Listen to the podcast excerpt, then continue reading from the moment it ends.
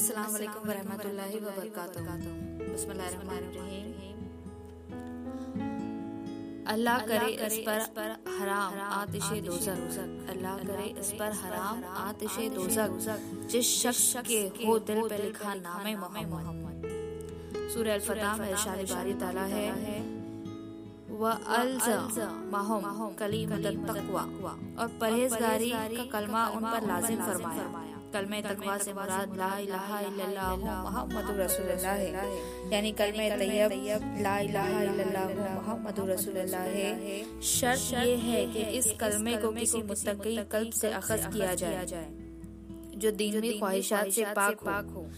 मुराद ये कि वो जबानी कलमा नहीं जो हर एक पढ़ता है। गो लफ्ज एक ही है लेकिन मानवी तौर पर अदायगी में बहुत फ़र्क है।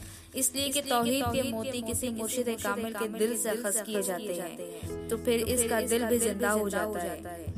अल्लाह वाले अंधेरे दिलों में रोशनी लाने का काम करते हैं। अहले ईमान की दोस्ती रब की तरफ़ रजू कराती है। इस बात की गवाही कुरान पाक भी दे रहा है। सूर्य बकरा में इरशाद बारी ताला है। अल्लाह वलीउल्लज़ी आमनु युखरिजुहुम मिनल ज़ुलुमाति इलन नूर।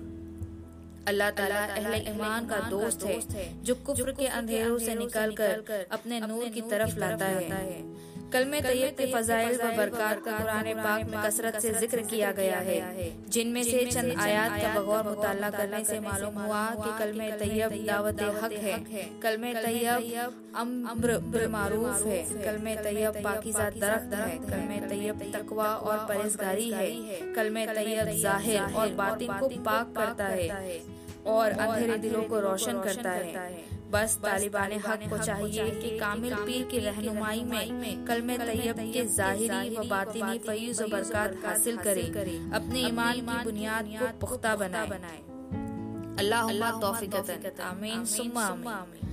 सरकार बिरादर फरमाते हैं कि पोशीदा जिसके सीने में कलमे का राज है पोशीदा जिसके सीने में कलमे का राज है ए बंदे खुदा वही बंदा नवाज़ है।